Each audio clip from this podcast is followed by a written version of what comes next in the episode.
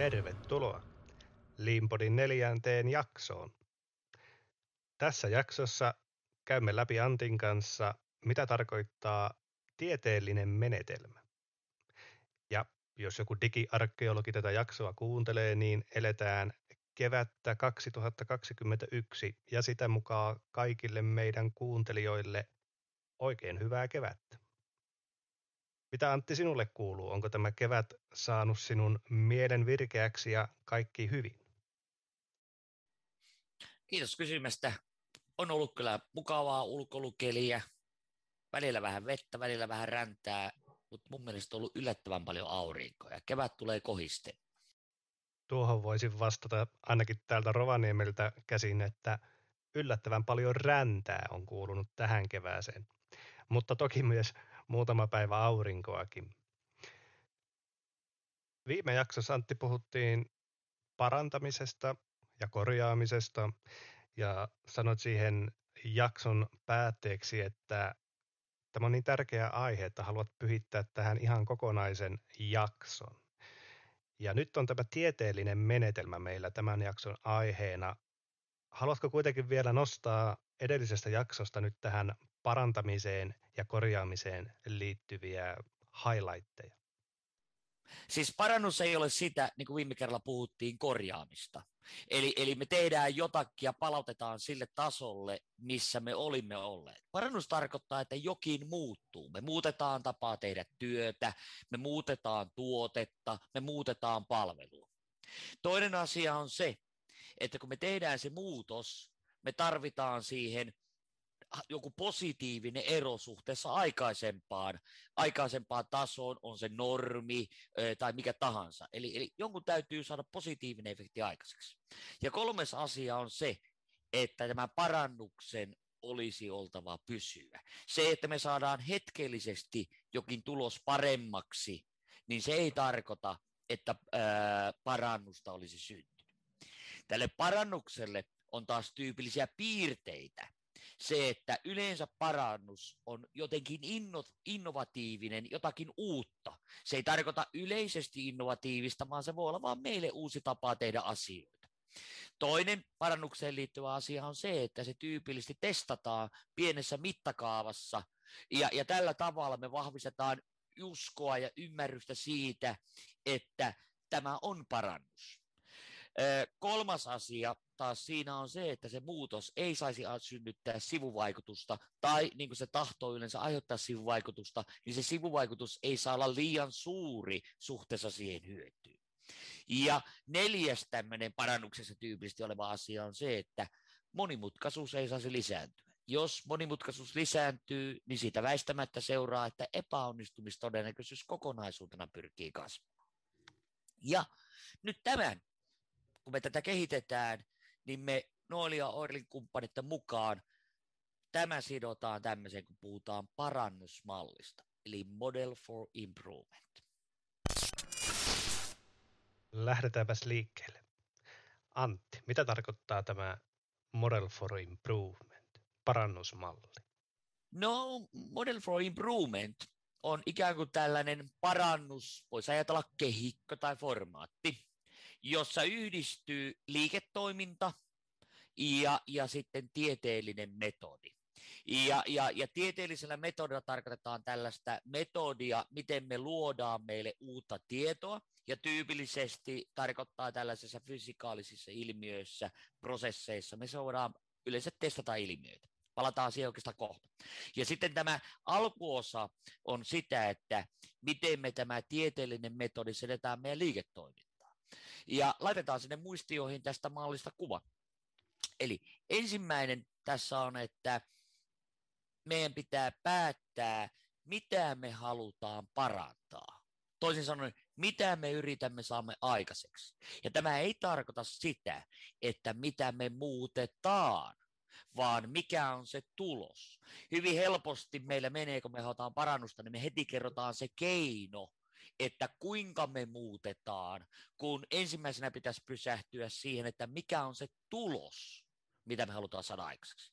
No toinen elementti tässä parannusmallissa on, kuinka tiedämme, että tämä muutos on parannus. Me tarvitaan aina siitä systeemistä palautetta, feedbackia, ja, ja että onko tämä parannus, muutos, joka me on tehty, niin oikeasti parannus.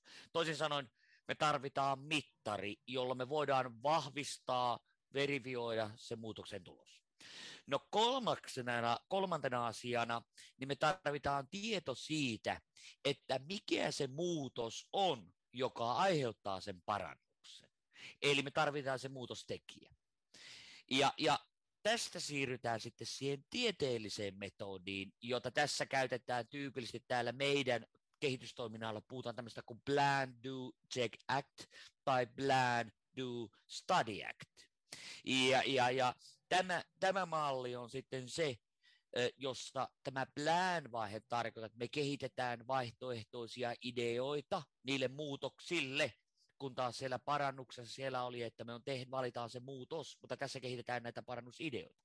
Sitten se do on koe, experiment, jossa tyypillisesti joko yhtä tai mieluummin useita muuttuja yhtä aikaa testaamalla, testataan tehokkaasti ja kiihdytetään tätä oppimisnopeutta. Ja sitten tämä analyysi, check tai niin kuin Deming kutsuu study, on se, että me arvioidaan ne testitulokset. Ja sitten se act on päätös ja valinta siitä, mikä on se muutos, mikä viedään käytäntöön. Ja sitten me palataan sinne ylös, sinne parannusmalliin, viedään se muutos käytäntöön, katsotaan saadaanko aikaiseksi, ja tämän jälkeen meille eh, voidaan todeta, että muodostuiko meille se parannus. Ja nyt tätä parannusmallia voitte tutustua esimerkiksi sieltä meidän muistiinpanoista katselemalla. Tämä parannusmalli siis on sellainen projekti. Eikö Parannus vai? on aina tietynlainen projekti. Se alkaa jostakin, se päättyy johonkin. Se alkaa siitä, että määritellään, mitä halutaan saada aikaiseksi ja mikä tärkeintä, se on sitova meidän liiketoimintaa ja liiketoiminnan tavoitteisiin. Ö, arvaamalla tai päättelemällä ainoastaan, mikä muutos olisi hyvä, niin me tiedetään tänä päivänä, että tällainen arvailu ei johda sen kausaliteetin, eli syy-seuraussuhteen ymmärtämisen kasvattamiseen, vaan me tarvitaan siihen testi. No minkälaisessa mittakaavassa tässä nyt sitten liikut, liikutaan tämän parannusmallin kanssa? Jos, jos minä menen minun yritykseen nyt, minulla on se liike, minulla on se päämäärä tiedossa, mitä pitäisi tehdä, miten lähdetään parantamaan. Milloin minä käytän tätä parannusmallia?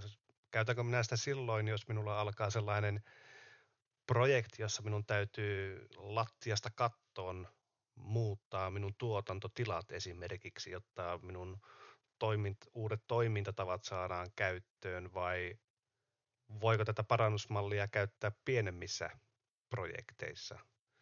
Ja jos voi, niin voinko minä aloittaa tavallaan tällaisen projektimaailmasta tutun ö, ketterän projektoinnin näiden parannuksien läpiviemiseksi?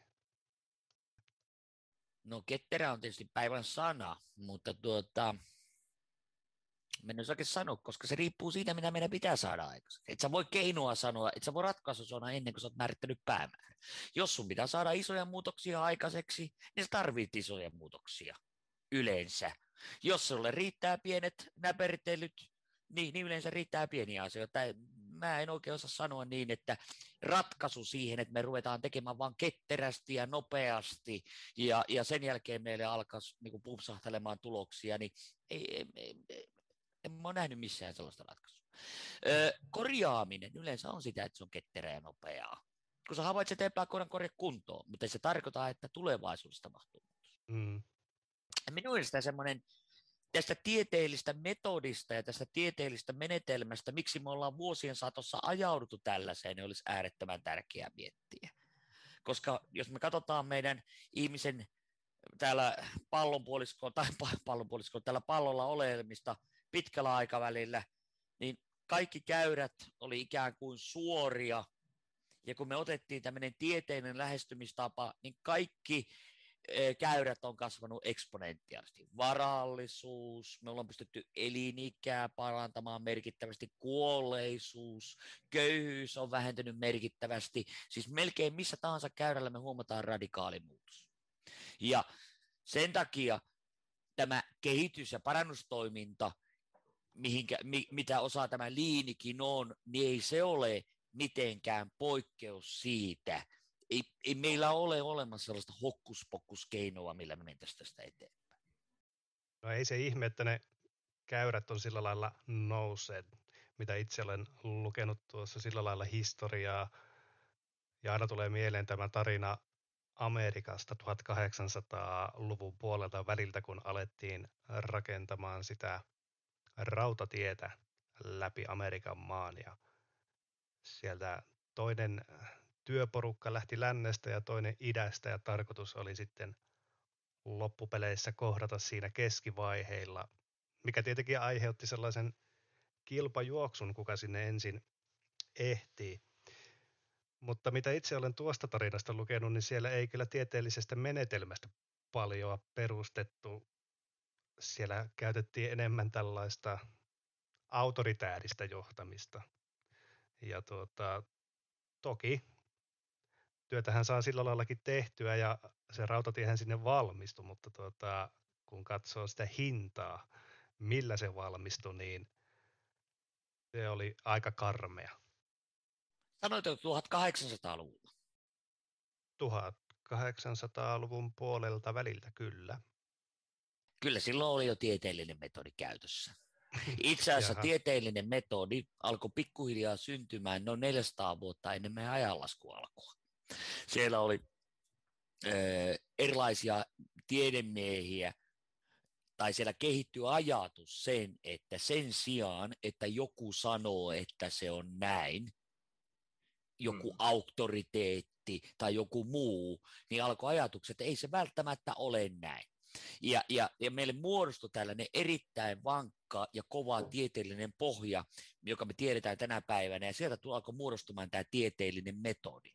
Ja, ja sitten se unohtui noin yli, tu, muistaakseni tuhanneksi vai tuhanneksi kahdeksisadaksi vuodeksi. Unohtu, siis mitä ihmettä? Siis tieteellinen metodi unohtui. Eli se hävisi sukupolvien saatossa tuhanneksi, tuhanneksi kahdeksisadaksi, tuhanneksi viiva tuhanneksi kahdeksisadaksi vuodeksi. Ja, ja, ja sitten se pomppasi uudestaan. Ja, ja sitten alettiin kehittämään eri tiedemiesten roolissa sitä. Ja tällainen niin kuin, ö, voimakas tieteen tekemisen pohja on ollut tuota 1600-luvulta. Tällainen herra, ö, toki tämä ei ole ainut, mutta meillä on paljon, paljon näitä erilaisia tiedekehitelmiä. Mä tykkään tästä tämmöinen kuin Kepler, joka oli arvostettu tiedemies ja pystyi todistamaan esimerkiksi sen, että, että planeetat eivät mene ympärivuotoa, vaan mene ellipsin muotoa ja tällaisia muutamia keskeisiä asioita. Mutta väitöskirjassaan Tarja Kallio Tamminen musta erinomaisesti kuvaa, että hän kirjoittaa näin, että vaikka Kepler saavutti tärkeitä tieteellisiä tuloksia, jotka olennaisesti muuttivat sen aikaisempaa ajattelutapaa, mitä silloin kuviteltiin. Tuloksia tärkeämpi saavutus oli kuitenkin se metodi, jonka hän kuvasi. Ja kun me puhutaan tänä päivänä tästä tieteellisestä metodista, niin hän toteaa näin tässä, että pääpiirteet voidaan jakaa neljään osaan, josta ensimmäinen on se, pelkästään perinteeseen tai auktoriteettiin perustava argumentaatio täytyy hylätä. Eli se, että joku sanoo, että näin on tehty, tai joku auktoriteetti sanoo, että se on näin, niin se ei tarkoita, että se on näin. Toinen on että tutkimu- tieteellisen tutkimuksen riippumattomuus filosofiasta ja teologisista opeista. Eli toisin sanoen, kun me yritetään luoda luonnontieteissä, toki meillä on paljon muuta, ja voidaan keskustella tästä paljon, eikä mennä etymologiaan tai muuhun, mutta, mutta tällaisessa luonnontieteissä, niin me yritetään erota filosofista ja teologiasta opeista, vaikka ei se tietenkään täysin koskaan ole. Mutta me yritetään katsoa mahdollisimman objektiivisesti asioita siinä näkökulmasta. Kolmas on matemaattisen ajattelutavan soveltaminen hypoteesien muotoiluun ja työstämiseen. Eli toisin sanoen matematiikka on meillä keino kommunikoida selkeästi ja argumentoida, ja, ja me muotoillaan nämä hypoteesit ja, ja, ja, ja todistetaan. Ja neljäs, mikä liittyy esimerkiksi tähän me puhutaan liiniyhteisöstä PDCAsta tai PDSstä, tulosten tarkka ja tinkimätön empiirinen verifiointi. Eli sen sijaan, että meillä on väite, joka perustuu kuulleeseen, auktorita tai menneeseen, se on joku oppi, ajatus, niin me pyritään näyttämään se matemaattisesti ja todistamaan näin. Mun mielestä tämä on vaan erinomainen kuvaus. Ja tämähän tukee sitä, että me puhutaan, mikä on tiede, niin näin, että tiede on prosessi. Ja, ja, ja, ja, ja parantaminen on myös prosessi. Me yritetään koko ajan jatkuvasti oppia ymmärtämään sitä meidän olemassa olevaa toimintaa, kehittämään uusia ideoita ja tutkimaan, että toimiiko tämä vai ei. Ja, ja tieteellä on se, se niin kuin perusidea, että me pyritään ymmärtämään todellisuudessa havaittavia ilmiöitä ja niiden välisiä suhteita. Ja, ja, ja että me pystyttäisiin arvioimaan, että miten asiat toimii, ja tästä tulee meille tietoa, joka muodostaa meille jäsentyneisyyden tämmöisen kokonaisuuden. Ja, ja mitä muuta kuin tätä me tarvitaan sillä prosessin parantamisessa. Onpa kysymys tuotteesta, palvelusta taas. Me tarvitaan tietoa, mikä on tämän idean vaikutus niihin liiketoiminnan tuloksiin, prosessin tuloksiin ja miten se on osa tässä kokonaisuudessa. Tiede, tieden filosofiahan on, on tietysti aika iso ja laaja kokonaisuus, mutta mun mielestä niin tämmöisiä pohdintoja on äärettömän tärkeää miettiä tässä liinissä. Ja jos me ajatellaan, meillä ensimmäisellä jaksolla puhuttiin tämmöistä kuin trendiliinaamisessa, niin kyllä se helposti saattaa kuulua niin, että siellä on tämmöisiä uskomuksia, kuultuja tarinoita, ja sen perusteella meille tulee vääriä käsityksiä. Mm, aivan. No miten Antti, kun puhutaan nyt tästä tieteellisestä menetelmästä ja nyt ollaan puhuttu siitä, että se tieteellinen menetelmä on nyt siellä parannusmallin sisällä. Ja nyt me tiedetään, että aina kun puhutaan tieteestä, niin tarvittaisiin aina myös mitata. Onko näissä mittareissa nyt, mitä käytetään yleensä toiminnan parantamisessa, niin onko ne mittarit aina kvantitatiivisia vai voidaanko käyttää myös kvalitatiivisia mittareita?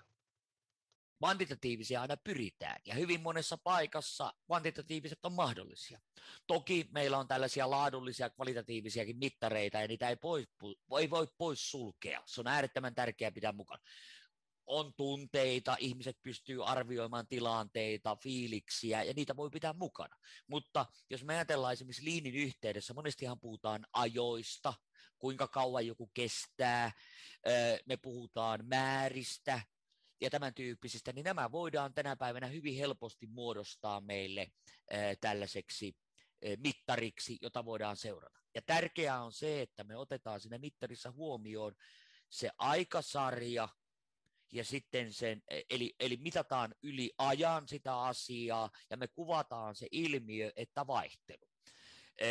Liinissä hyvin paljon käytetään tällaista tilastollisen prosessiohjauksen konseptia SPC ja siellä olevia ohjauskortteja, ne on äärettömän tehokkaita. Ja niin kuin meidän suunnitelmissa on, niin se on jossakin meillä aiheessa sitten, että miten me voimme ymmärtää ja käsitellä ajassa olevia ilmiöitä ja havaintoja. Ja yksi työkalu on tällainen 1900-luvun alussa kehitetty SPC-konsepti. Eli tilastollisen prosessiohjauksen konsepti. Tulee sellaista Statistical Process Control.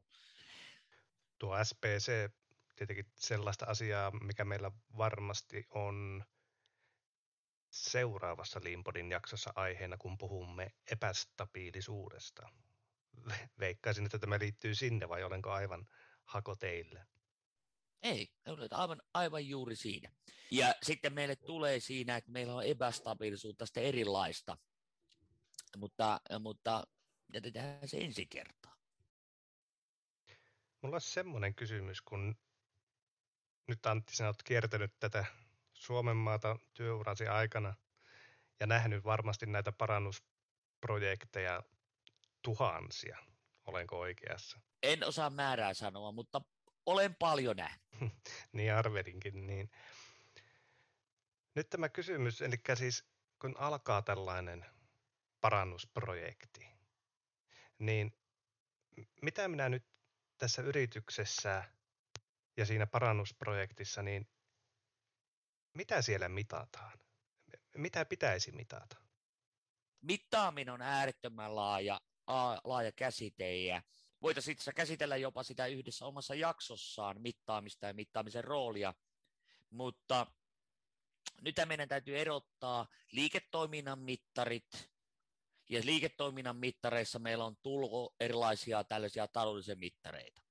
Ja monesti näiden taloudellisten mittareiden takaa löytyy meidän toimintaa kuvaavia mittareita. Ja näiden toimintaa kuvaavia mittareiden takana luku, löytyy sitten mittareita, jolla me voidaan kuvata sitä operaatiota, toimintaa, yksittäistä prosessivaihetta. Ja, ja meille niin kuin, siellä tulee useita tasoja. Eli on äärettömän hankala, että mitä pitäisi mitata. Öö, se liippuu taas siitä niin kuin päämäärästä, mitä me halutaan. Ja sen takia tämmöinen, niin kuin puhutaan parannusmalli, Model for Improvement on äärettömän hyvä. Se lähtee sieltä liiketoiminnan ongelman, sen liiketoiminnan tarpeen määrittämisestä, ja, ja se tulee sieltä alaspäin, eikä lähde siitä tekemisestä liiketoimintaa päin. Koska sillä yrityksellä on omat tarpeensa. En ole kuulu yhtään yritystä, jossa liiniä tehtäisiin sen takia, että saataisiin ihmiselle tekemistä, vaan sillä liiketoiminnalla, sillä liinillä yritetään parantaa liiketoimintaa. Ja näin yhden ongelman se, että me puhutaan parantamisesta ja liinistä, niitä liiketoiminnallisia tavoitteita ei ole asetettu määrällisesti, jolloin meillä on hankala määrittää, mitä sillä käytännön tasolla. Pahimmillaan käy niin, että me otetaan vain joku tavoite, että tavoitteena lyhentää läpimenoaikaa. Ja nyt jos se asiakas ei arvosta sitä läpimenoaikaa tai nopeaa toimitusta, niin se voi ajaa meitä sellaiseen tilanteeseen, että me viritetään meidän organisaatio tai systeemi vastaamaan sellaiseen tarpeeseen, jota asiakas ei arvosta. Vaan sen takia sitä liiketoiminnan tavoitteista pitäisi määrittää sitä. Niin, niin. Eli joka tapauksessa tuossa olisi tehtävä sellainen, vähintäänkin sellainen kahtiajako, että on ne tietysti nämä liiketoiminnan mittarit, niin kuin tuossa mainitsit, ja ne toiminnan kuva, toimintaa kuvaavat mittarit. Olkoon ne sitten mitä vaan. Ja, ja molemmissa tietysti varmasti vielä, jos saadaan nämä kvantitatiiviset mittarit aikaiseksi, niin aina parempi. Mutta mitä sä Antti siitä mieltä, kun tuossa lukee taas tätä internettiä jälleen kerran, tai ainakin itse tykkään sitä lukea. En tiedä lukevatko muut niin paljon, mutta tuota, aina toisinaan törmää tällaiseen, jos puhutaan nyt näistä liiketoiminnan mittareista, niin meillä ei niin kuin omistajat osaa vaatia tarpeeksi yritykseltä. Eli siellä ollaan niin kuin tai itse olen saanut sellaisen kuvan, että meillä yrityksen omistajat olisivat tavallaan hieman liian helpolla tyytyväisiä. Ne eivät vaadi tarpeeksi. Eli jos se yritys niin kuin tekee tulosta, viivan alle jää jotain joka kvartaalilta, niin sitten ilmeisesti todetaan, että no voittoa tulee, näin on hyvä. Mutta nythän meillä monesti ollaan saatu lukea näistä liinin tuloksista, että kun sitä liinia aletaan nyt tekemään nimenomaan tämän liiketoiminnan parantamiseksi, niin sillähän äkkiä saadaan aikaiseksi sellaisia 20-30 prosentin tuloksia, siis sillä lailla ennennäkemättömiä.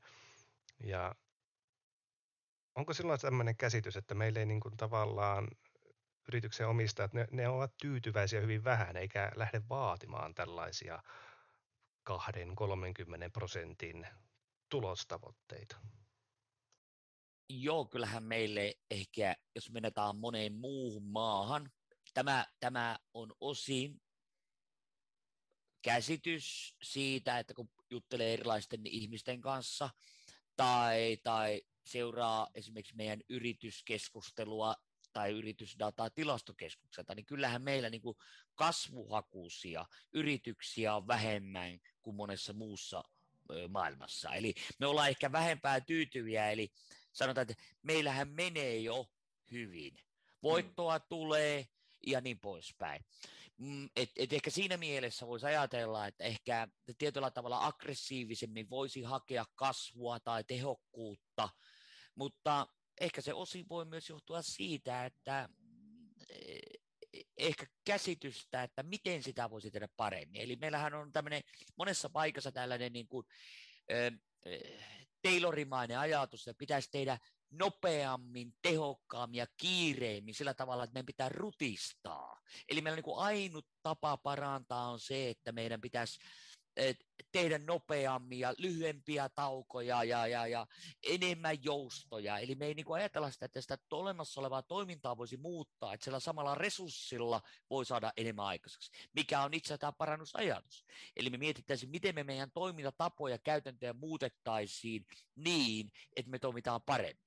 Tai siirrettäisiin esimerkiksi varastohukka johonkin sellaiseen paikkaan, jossa varastossa olisi enemmän hyötyä. Mm.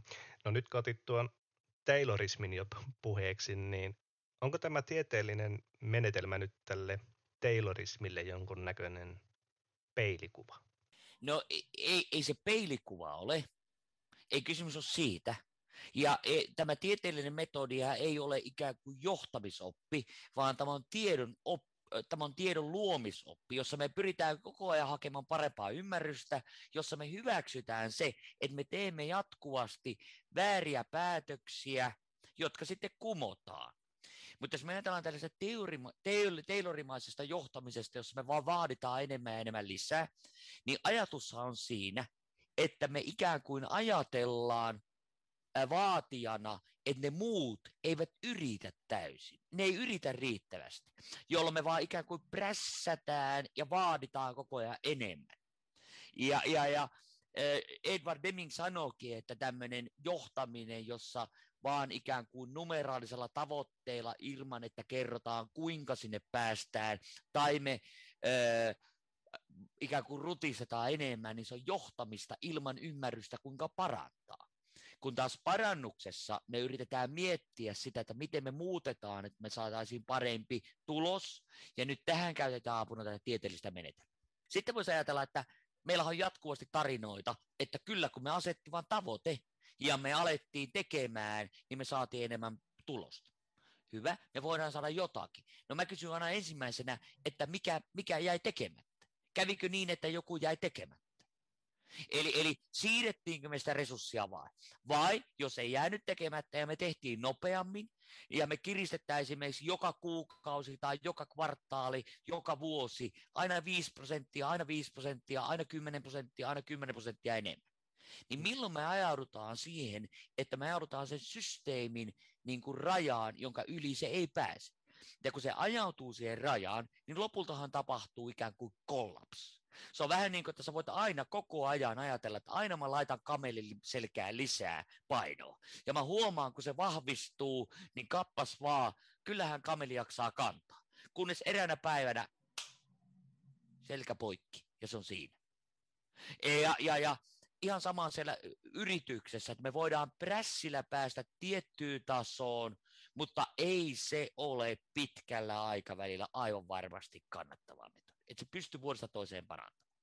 Ihan sama kuin jos ajattelet, sulla on huoneessa joskus on, että sulla on huoneessa hukkatilaa. Ja sit sä piirrät tällaista hienoa spaghettidiagrammia, että missä sä siellä huoneessa olet. No sitten joka kerta, kun sä huomaat, että aha, siellä kulmissa ei pyöritä, niin sä lasket kuinka monta neliöä sulla on siellä kulmissa ja sä piennet sun huone. Mm. Lopulta sä oot sellaisessa tilanteessa, kun sä oot tarpeeksi monta parannuskirjasta ollut, että seisot suoraan pystyssä sinne keskellä huonetta ja vielä huomaat, et pysty liikkumaan, mutta vielä on tilaa, missä, mistä voisi ottaa pois. Eli, eli sä periaatteessa niin kuin, sanotaanko näin, se on aika naivi ajatus. Näin mä sen ajattelen.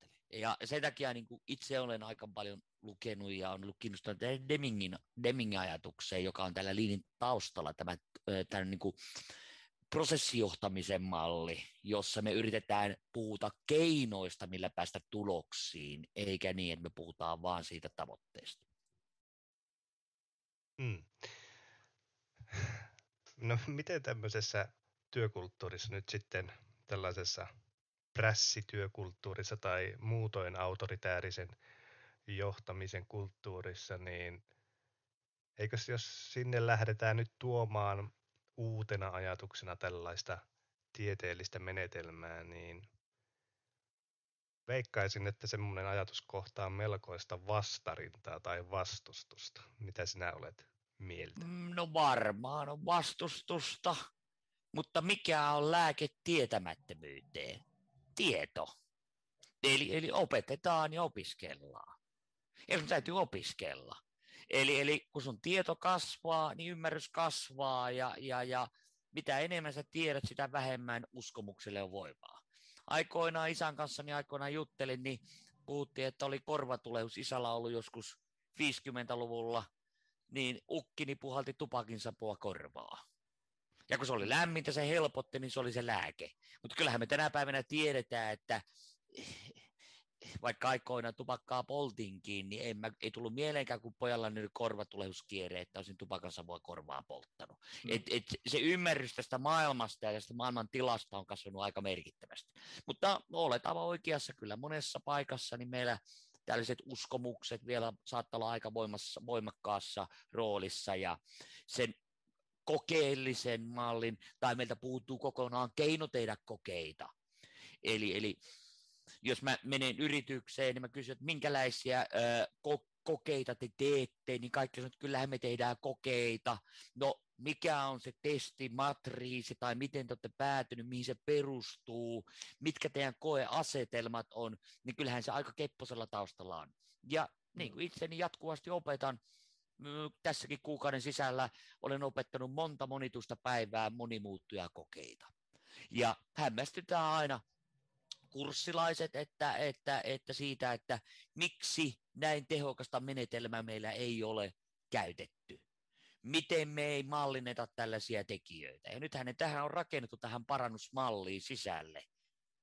Se liiketoiminnan osa ja sitten sen uuden tiedon luomisen osa. Niin ne on tässä nätisti tässä samassa kuvassa esitetty. Mm. Kannustan meidän kuuntelijoita käydä tuolta meidän muistiinpanoista katsomassa Antti tämän sinun piirtämäsi kuvan. Kiitos tästä keskustelusta. Tämä oli ihan mielenkiintoinen. Päästiin tieteellisestä menetelmästä hieman Taylorismiinkin jo, mutta tuota, tämähän on meidän podcastimme, joten koitamme pysyä aiheessa, vaikkei se aina siihen osu. Mutta miten tämä ensijakson aihe, Antti? Mistä me nyt tarkalleen ottaen seuraavassa Limpodin jaksossa puhutaan? Ensi jaksossa keskustellaan epästabiilisuudesta, ja tämä epästabiilisuus on moniulotteinen asia. Puhutaan suorituskyvyttömyydestä ja puhutaan epästabiilisuudesta, joka johtuu ei-suorituskyvyttömyydestä. Ja tämä epästabiilisuus on monta kertaa liinissä epäonnistumisen, epäonnistumisen taustalla. Eli me yritetään heittomerkeissä liinata systeemiä, joka on epästabiili. Tämä epästabiilisuusvaatimushan näkyy myös muassa liintalossa sillä pohjalla. Ja sen pohjan päällä, joka on stabiili, on kaksi jykevää jalkaa tai ja kaksi jykevää pilaria, ja se kattoo niiden pilareiden päällä. Hyvä. Meille saa laittaa edelleen palautetta sähköpostilla palautteet at limpori.fi. Ja kiitos muuten tähän asti saadusta palautteesta. Ne ovat olleet hyvin kannustavia. Toistaiseksi ei ole vielä kukaan tyrmännyt meitä, paitsi ehkä äitini, joka sanoi, että tule pois radiosta. Mutta tuota, meidät löytää myös Twitteristä ja Facebookista. Sinne laitamme aina silloin tällöin uutisia. Ja tulehan kuulolle seuraavaan jaksoon. Niin tiedät, mikä on epästabiilisuus ja liintalo. Siihen asti. Se on kiitos ja moi.